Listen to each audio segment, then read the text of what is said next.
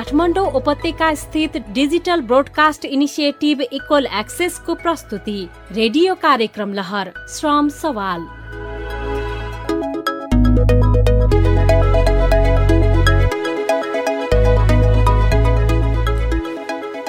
नमस्कार। श्रम सवाल रेडियो लहरको अर्को एपिसोड अथवा अर्को खण्डमा प्रस्तुत छौँ अर्को श्रृङ्खलामा प्रस्तुत छौँ र हामीले हिजो मनोसामाजिक परामर्श विमर्श आदि बारेमा अथवा त्योसँग सम्बन्धित वैदेशिक श्रम रोजगारीको बारेमा चर्चा परिचर्चा गऱ्यौँ। आज हामी फेरि पनि प्राविधिक शिक्षा तथा सिपमूलक तालिम कार्यक्रमकै सम्बन्धमा कुराकानी गर्छौँ र हामीलाई थाहा छ वैदेशिक श्रम रोजगारी बहुपक्षीय अथवा प्रशस्त मन्त्रालय प्रशस्त विभाग गैर सरकारी संस्थाहरू विकासका साझेदारहरूसँग गाँसिएको एउटा महत्त्वपूर्ण सवाल हो सरोकार हो।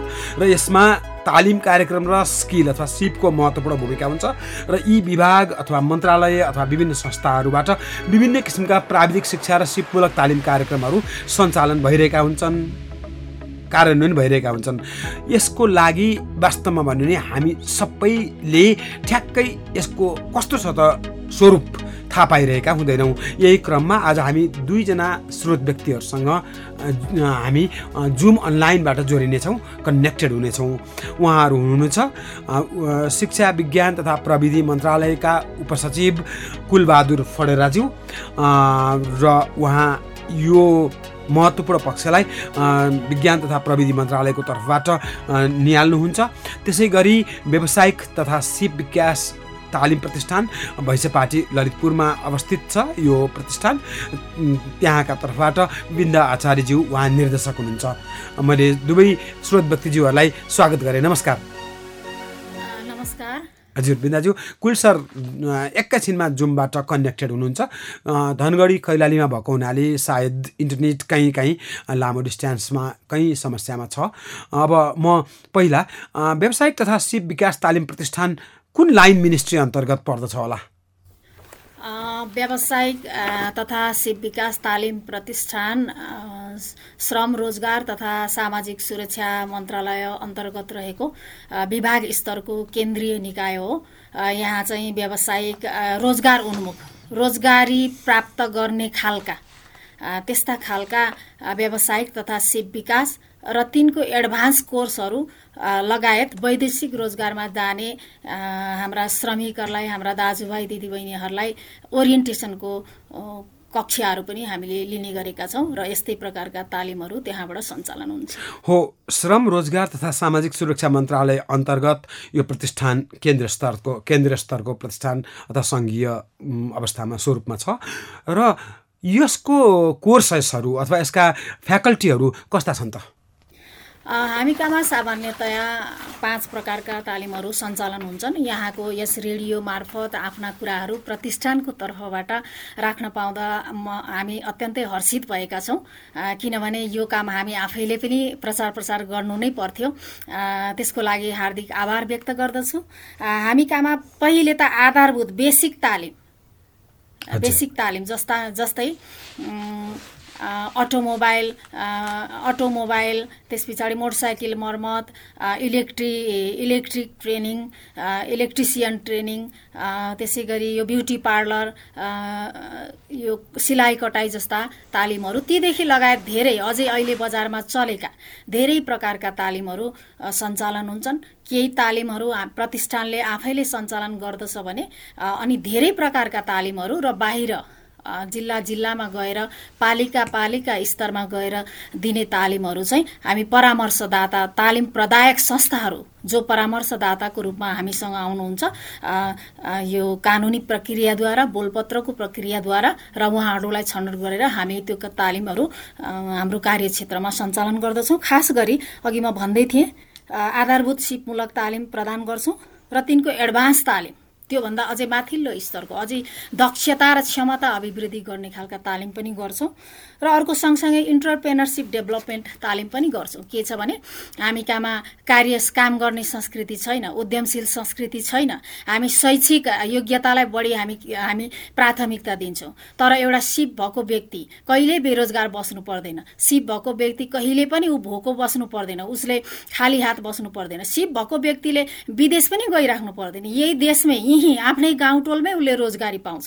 रोजगारी अन्त पनि गर्न जानु पर्दैन। ऊ आफै स्वयं आफ्नो उद्यमको मालिक बन्न सक्छ। अर्को कुरा के भने ऊ स्वरोजगार बन्न सक्छ नि त। त्यस कारणले गर्दाखेरि त्यस्ता खालका उद्यमशील तालिमहरू उनीहरूलाई कसरी उद्यमी बन्ने? कस्तो एउटा कुरा यहाँलाई यही बिचमा तालिमकै प्रकार भन्ने क्रममा म के कुरा प्रश्न पार्दछु भनेदेखि हामी कहाँमा सिपको तालिम चाहिँ छ सिप जानेको छ तर आफ्नो संस्था आफ्नो सानो उद्यम कसरी चलाउने भन्ने ज्ञानै छैन। व्यवस्थापकीय ज्ञानै छैन। एकाउन्टिङको हिसाब किताब राख्न जानेकै छैन। कहाँ कहाँ गएर दर्ता हुनुपर्छ भन्ने पनि थाहा छैन। हो यस्ता कुराहरू के हो त उद्यम भनेको? कसरी अनि बजारको माग के छ त? अहिले के चलेको छ त? कसरी आफ्नो क्रिएटिभ बन्ने त भन्ने कुराहरू उद्यमशीलता तालिममा उनीहरूले सिक्छन् भनेदेखि अर्को टिओटी पनि गर्छौँ हामी। प्रशिक्षकलाई नै प्रशिक्षण दिने खालका तालिम पनि गर्छौँ र त्यसै गरी एप्रेन्टिससिप भनिन्छ। उद्योगमै गएर कार्यस्थलमै कारखानामै गएर उनीहरूको क्षमता अभिवृद्धि गर्ने। ने के भनेदेखि कारखा उद्योग कल कारखानामा अलि माथि हाई स्किलका कामदारहरू चाहिँ विदेशबाट इन्डियाबाट आउने गरेका छन्। अनि तल्लो स्तरमा हाम्रा दा श्रमिक दाजुभाइ दिदीबहिनीहरूले काम गरिराख्नु परेको छ भनेदेखि त्यही त त्यो तालिम उहाँहरूलाई नै त्यहीँभित्रै तालिम सरकारकै सपोर्टमा तालिम दिएर अलिकति उहाँहरूको स्किल बढाएर त्यहीँ पनि राम्रो आयमा चाहिँ राम्रो पोजिसनमा उहाँले काम गर्न सक्ने खालका तालिम पनि हाम्रो कार्यक्षेत्रमा पर्दछ भने र अर्को चाहिँ नै वैदेशिक रोजगारमा जानुभन्दा अगाडि ओरिएन्टेसन गर्ने उहाँहरूलाई जस्तै हामी इपिएसको कोरिया जाने हाम्रा दाजुभाइ दिदीबहिनीहरूलाई त्यो तालिम चाहिँ निरन्तर हामी गरि नै रहेका छौँ। लगभग यस्तै निर्देशक बिन्द आचार्यज्यू म केही बेर शिक्षा विज्ञान तथा प्रविधि मन्त्रालयका उपसचिव कुलबहादुर फडेराज्यूसँग टेलिफोन मार्फत सम्बन्धमा रहन्छु। किनभने इन्टरनेटले सम्भवतः हामीलाई साथ दिइरहेको छैन। टेलिफोनमा। त्यस कारणले गर्दा अरू प्रशस्त जिज्ञासाहरू छन् श्रम रोजगार तथा सामाजिक सुरक्षा मन्त्रालय अन्तर्गतको व्यावसायिक तथा शिव विकास तालिम प्रतिष्ठानका बारेमा र हामीले खास गरी यो जानकारी वैदेशिक श्रम रोजगारी होस् अथवा आन्तरिक अथवा हाम्रै देशभित्रको रोजगारी होस् दुवैको लागि उपयोगी हुन्छ भनेर यो जानकारी प्रस्तुत गरिरहेका छौँ।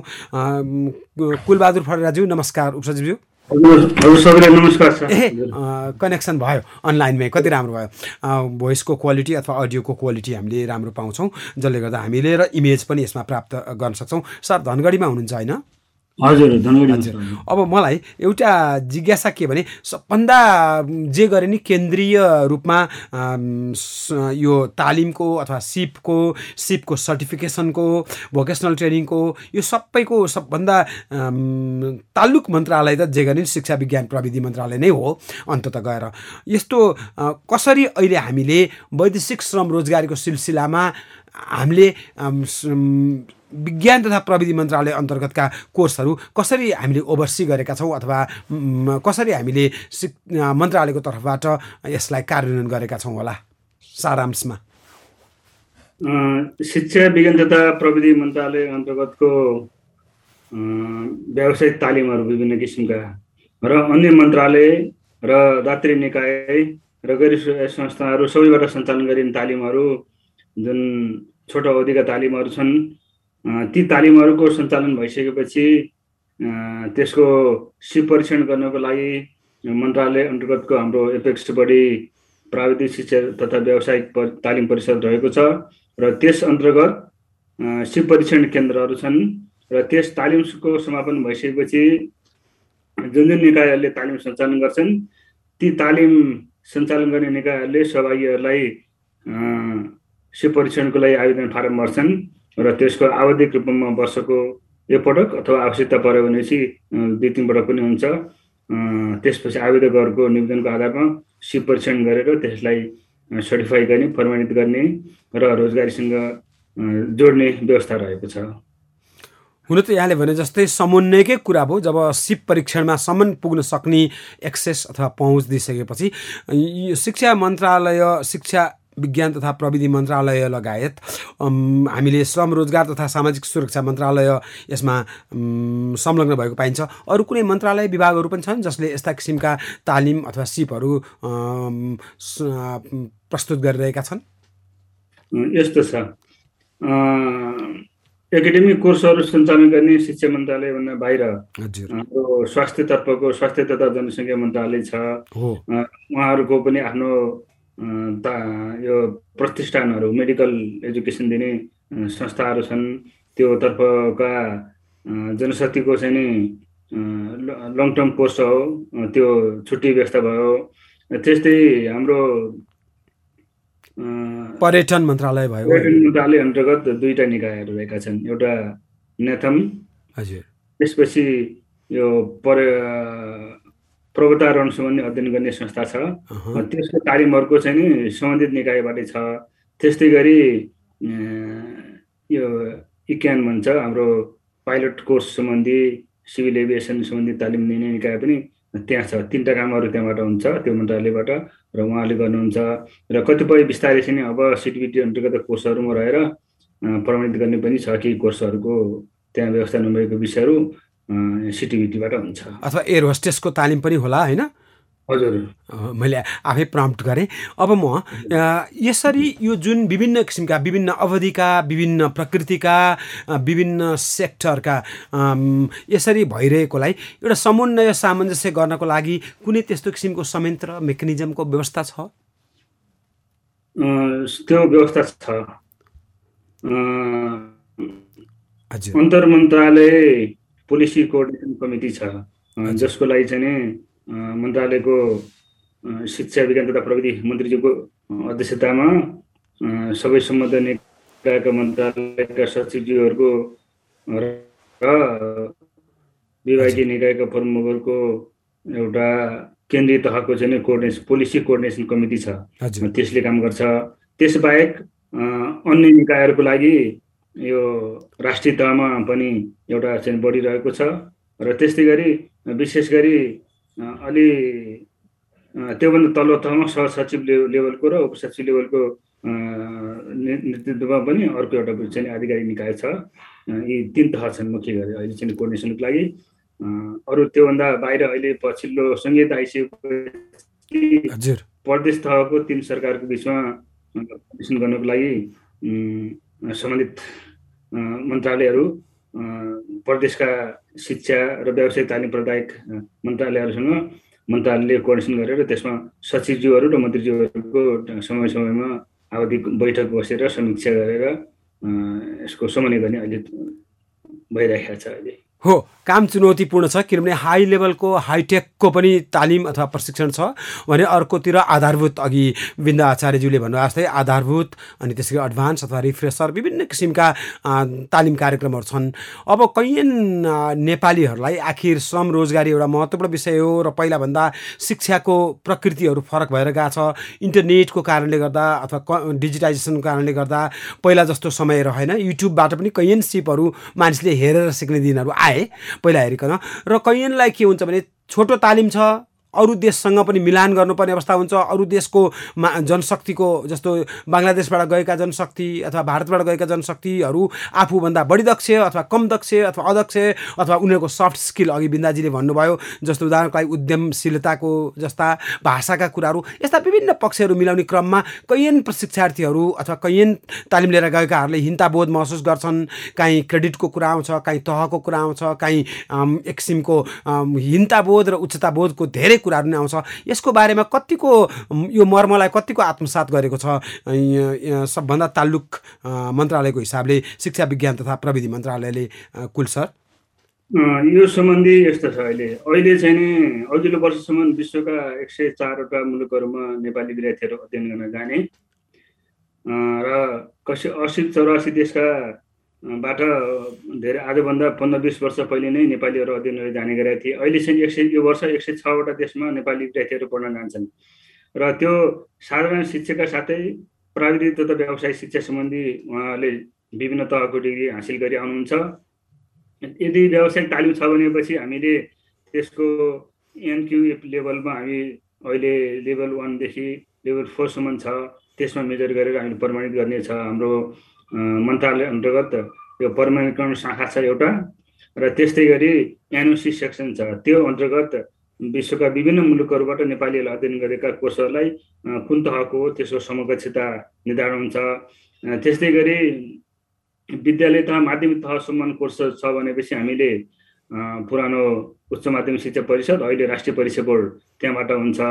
त्यस्तै उच्च शिक्षा सम्बन्धी कुनै चाहिँ विषयहरू छ र नयाँ विषयहरूबाट अध्ययन गरी आछन् भनेपछि हाम्रो त्रिभुवन विश्वविद्यालय समकक्ष निर्धारण शाखाको परामर्शमा हामीले त्यसलाई परामर्श गर्ने र अन्तर्राष्ट्रिय समकक्षता गर्ने क्रेडिट ट्रान्सफर गर्ने सम्बन्धी कामहरू हुँदै आइरहेका छ एकाडेमिक डिग्री अन्तर्गत।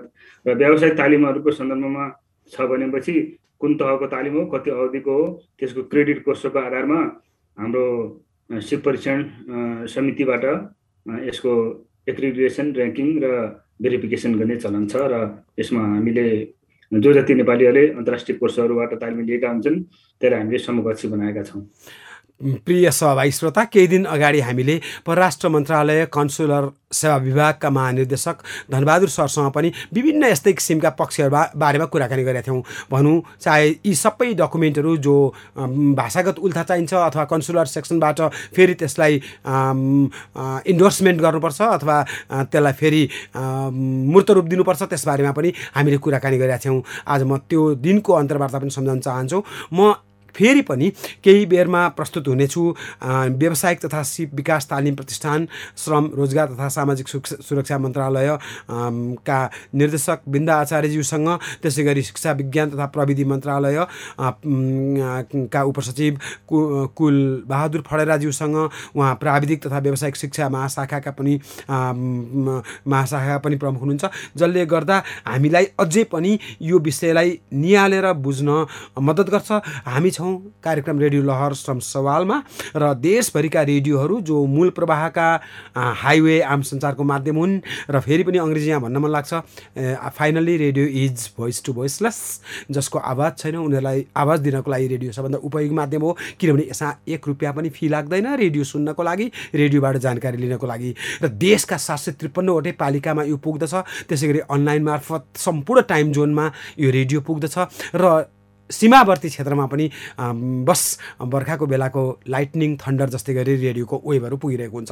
यसै कारणले गर्दा हामीले रेडियोलाई रोजेका हौँ र म एउटा सन्देशपछि यहाँसँग फेरि साम फेरि प्रस्तुत हुन्छु। सुन्नुहोस् त घनश्यामजी को हुनुहुन्छ? हजुर मै नै हो घनश्याम। के थियो होला? म चाहिँ माधवी सिटिभिटीबाट तालिमपछि तपाईँको अनुगमन गर्न आएँ कि तपाईँले वेल्डिङ गर्दा चस्मा मात्रै लगाउनु भएको रहेछ। वेल्डिङ गर्दाको विकिरण उज्यालो र झिल्काबाट आँखा जोगाउन चस्मा लगाउँछु म्याडम। तालिममा आँखा जोगाउनु पर्छ भन्नुभएको थियो। तालिममा सुरक्षात्मक टोपी वेल्डिङ हेलमेट सुरक्षात्मक पन्जा मास्क सुरक्षात्मक जुत्ता आम कभर फुट कभर लगाउन सुझाव दिइएको थियो। बिर्सिनु भयो कि के हो? मैले चस्मा मात्रै सम्झिएछु म्याडम। किन यतिका सामग्री लगाएर वेल्डिङ गर्नुपर्ने हो? ल सुन्नुहोस्। यी सबै सामग्री काम गर्ने बेलामा तपाईँको व्यक्तिगत सुरक्षाका लागि अति आवश्यक हुन्। नेपालको श्रम ऐन दुई हजार चौहत्तर र नियमावली दुई हजार पचहत्तरमा पनि कार्यस्थलमा कामदारको सुरक्षा र स्वास्थ्य सम्बन्धी धेरै कुरा उल्लेख छ। तपाईँ त कामका लागि विदेश जाने तयारी गर्दै हुनुहुन्छ होइन र? हो म्याडम त्यहाँ त कामका बारेमा सिकाउँदा सुरक्षा सम्बन्धी सामग्री र तरिका पनि सिकाउला नि। व्यवसायजन्य दुर्घटना हुन नपाओस् भनेर रोजगारदाता कम्पनीले कामदारको सुरक्षाका लागि आवश्यक औजार उपकरण प्राथमिक उपचार सामग्रीहरू बिमा लगायतको व्यवस्था गरेका हुन्छन्। यदि त्यस्तो व्यवस्था छैन भने असुरक्षित तरिकाले काम गर्न हुँदैन। अनि म्याडम यस्तो काम गर्दा हामीले अरू के के कुरा गर्नुपर्छ? निर्माणको काममा संलग्न कामदारहरूले निर्माण सुरक्षा र स्वास्थ्य सम्बन्धी आधारभूत तालिम लिनुपर्छ। तपाईँको रोजगारदाता कम्पनी वा त्यहाँको सरकारले पनि तालिम दिन्छन्। यति धेरै कुरा सिकाउनु भएकोमा धन्यवाद छ है म्याडम। युरोपियन युनियनको आर्थिक सहयोगमा ब्रिटिस काउन्सिलद्वारा प्रबन्धित दक्षता परियोजना र आप्रवासन सम्बन्धी संयुक्त राष्ट्र संघीय निकाय आइओएम नेपालद्वारा जनहितमा जारी। काठमाडौँ उपत्यका स्थित डिजिटल ब्रोडकास्ट इनिसिएटिभ इक्वल एक्सेसको प्रस्तुति रेडियो कार्यक्रम लहर श्रम सवाल। हिन्दू कहावत को आधारमा म यो कुरा देख्दछु। भीम काया छ यो सवाल यो सरकार। किनभने यति धेरै श्रम रोजगारीको लागि प्रत्येक वर्ष पाँच लाख व्यक्तिहरू नयाँ तयार हुन्छन्। त्यसै गरी रोजगारी पाइरहेकोहरूको निरन्तरताको कुरा छ। त्यसै गरी रोजगारीको सबैको रोजगारीको क्षमता अभिवृद्धिको कुरा छ र क्षम रोजगारीलाई अझ अझ झन् झन् सही रूप दिनुपर्ने आवश्यक आवश्यकता छ। यत्रो सवाल सरोकारमा त्यसमाथि पनि प्राज्ञिक अथवा अप्राज्ञिक अनि त्यसै गरी स्किल सर्टिफिकेसन अथवा प्रमाणीकरण अनि त्यसै गरी विभिन्न देशको विभिन्न किसिमको शैक्षिक अथवा चाहिँ व्यावसायिक अथवा प्राविधिक तालिमको एकरूपता कन्सिस्टेन्सी स्ट्यान्डर्डाइजेसन यी सबै कुरा हेर्दा भीम काया अर्थात् भीमको शरीर जत्रो पहाड पर्वत जत्रो सवाल छ। यसै क्रममा हामी बिन्दा आचार्यज्यू निर्देशक हुनुहुन्छ व्यावसायिक तथा सिप विकास तालिम केन्द्र सिप विकास तालिम प्रतिष्ठानका र त्यसै गरी कुलबहादुर फडेराज्यू शिक्षा विज्ञान तथा प्रविधि मन्त्रालयका उपसचिव छ उपसचिवज्यू हुनुहुन्छ। उहाँहरूसँग हामी संवादमा छौँ। एउटा कुरा बिन्दा आचार्यज्यू तपाईँहरू अर्को महत्त्वपूर्ण मन्त्रालय महत्त्वपूर्ण स्टेक किनभने रोजगारी पाइएन रोजगारी वैदेशिक रोजगारीमा मानिसहरू गए आसमा गएको मानिसहरू लास बनेर फर्के सबै हाम्रा जुन आजभोलिकाबाट जीवन्त भनाइहरू छन् नि कसरी यो यो सवाल सरकारलाई आफ्नो मन्त्रालयको तर्फबाट कतिको समन्वय भएको देख्नुहुन्छ? पर्यटन अथवा शिक्षा मन्त्रालय अथवा स्वास्थ्य मन्त्रालयबाट यसमा सहयोग कतिको मिलेको महसुस गर्नुहुन्छ? त्यसै गरी अरू यसमा गाँसिएका उपलब्धि के हुन्? यसका अझै पनि विद्यमान समस्याहरू केही औलाइदिनुहुन्छ? हजुर। जस्तै हाम्रो देशको अर्थतन्त्र। अथवा हाम्रो देशको जुन रोजगारीको स्थिति छ त्यो चाहिँ नि वैदेशिक रोजगारले धानेको छ। युवाहरू केही गर्न चाहन्छन् उनीहरूसँग एउटा ऊर्जा छ सपना छ। तर त्यो सपनालाई कमसेकम देशभित्रै पुरा गर्न नसके तापनि वैदेशिक रोजगारले त कमसेकम पुरा गरेको छ। साथसाथमा हाम्रो राष्ट्रिय स्वार्थ अर्थतन्त्रको अर्थमा भन्दैछु मैले रोजगारीको अर्थमा भन्दैछु त्यो पुरा गरेको छ। त्यस अर्थमा श्रम रोजगार तथा सामाजिक सुरक्षा मन्त्रालय यहाँले भने जस्तै अत्यन्त भीमकाय रोल नै निभाइरहेको छ। किनभनेदेखि देशको अर्थतन्त्र त्यसैले धानेको छ। यो त हामी सबैले स्वीकारेको विषय हो नि त।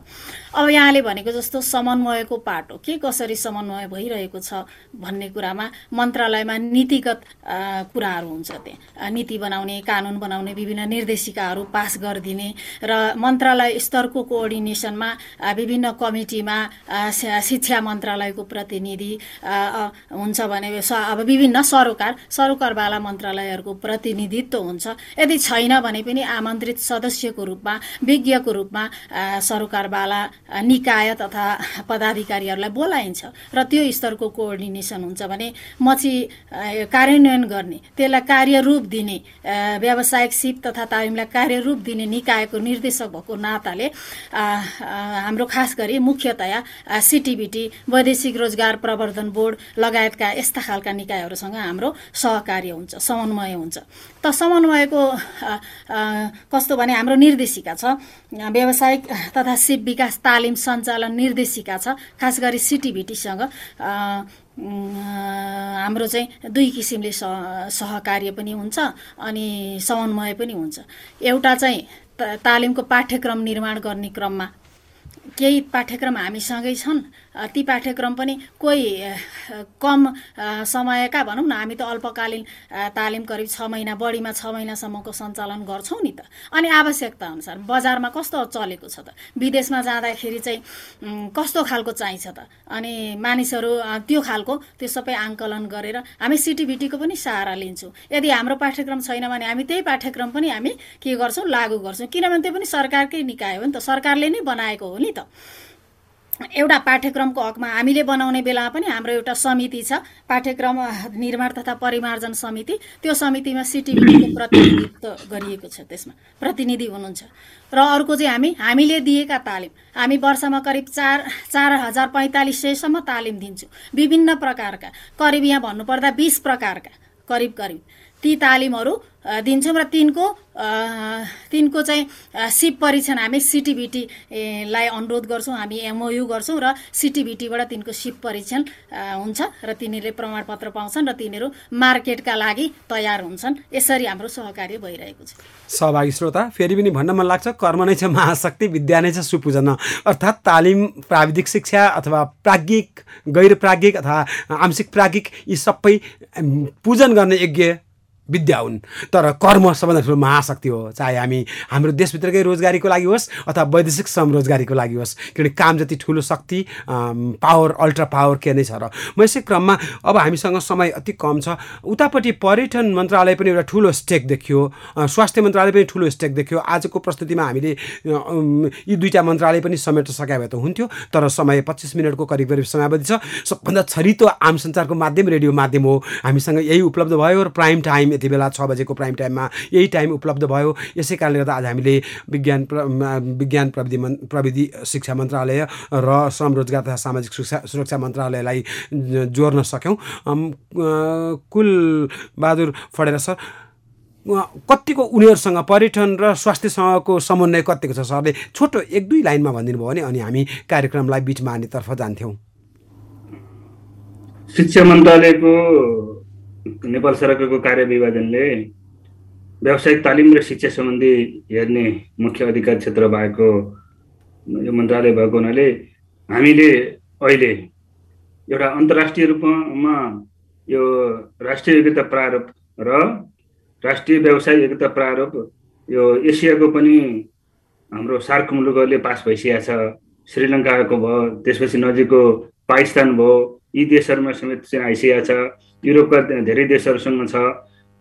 तालिम र शिक्षाका कार्यक्रमहरू जुनसुकै मन्त्रालयले चलाए पनि त्यसलाई स्तरीकरण गर्ने गुणस्तर निर्धारण गर्ने मापन गर्ने सिपरीक्षण गर्ने त्यसलाई अन्तर्राष्ट्रिय क्षेत्र जानको जानको लागि समकक्षता निर्धारण गर्ने क्रेडिट ट्रान्सफर गर्ने त्यो निकाय सबै संसारको लागि हरेक देशमा एउटा मन्त्रालयलाई हुन्छ त्यो शिक्षा मन्त्रालय हो नेपालको लागि। र यो अहिले कार्यढाँचा गत वर्ष नेपाल सरकारले पास गरेको छ।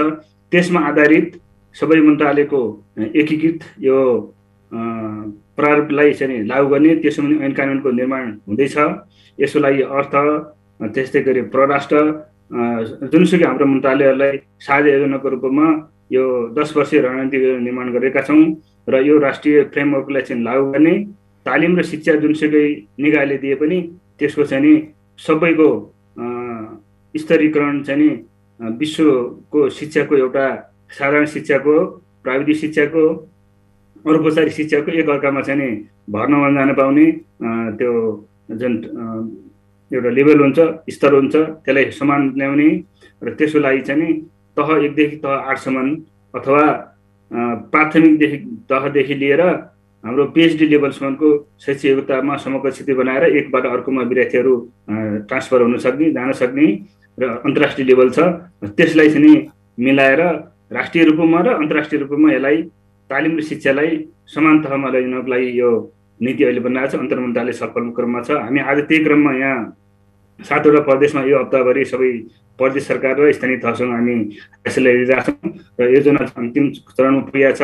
र त्यसबाट अन्तिममा अब अन्तर्मन्त्रालय छलफलबाट यसलाई स्वीकृत गराएर मलाई लाग्छ। आगामी वर्षबाट हामी यो राष्ट्रिय एकता प्रारूप सबै लागू गर्छौँ र शैक्षिक कार्यक्रम र तालिम दात्री निकाय र जुनसुकै मन्त्रालय चलाए पनि त्यसको एउटा पाठ्यक्रम निर्माणदेखि लिएर समग्र निर्णय र क्रेडिट ट्रान्सफर यस यसको मान्यतासम्मलाई एउटा मापदण्डमा जाने हिसाबले योजना बन्दैछ त्यो लागू भएपछि अझ समेट्न नसकेका क्षेत्र सरकारी गैर सरकारी सबै निकाय र तिनै तहको सरकारको बिचमा हामी यो साझा एकीकृत प्रणालीबाट हामी जान्छौँ। यो कार्यक्रम भएको छ र त्यसले लाग्छ छुट्न सकेको अब सङ्घीय तहका मन्त्रालय मात्र होइनन् कि अब स्थानीय तह सबभन्दा बढी तालिमहरू स्थानीय तहमा हुन्छ। स्थानीय सरकार त्यसपछि प्रदेश सरकारहरू साथै र सङ्घीय तहका मन्त्रालयलाई साझा रूपमा चाहिँ जानको लागि यो कार्यक्रम योजना दस वर्ष रणनीति योजना ल्याइरहेछौँ। आज त्यसको छलफल क्रम हामी धनवटी आएको छौँ अहिले।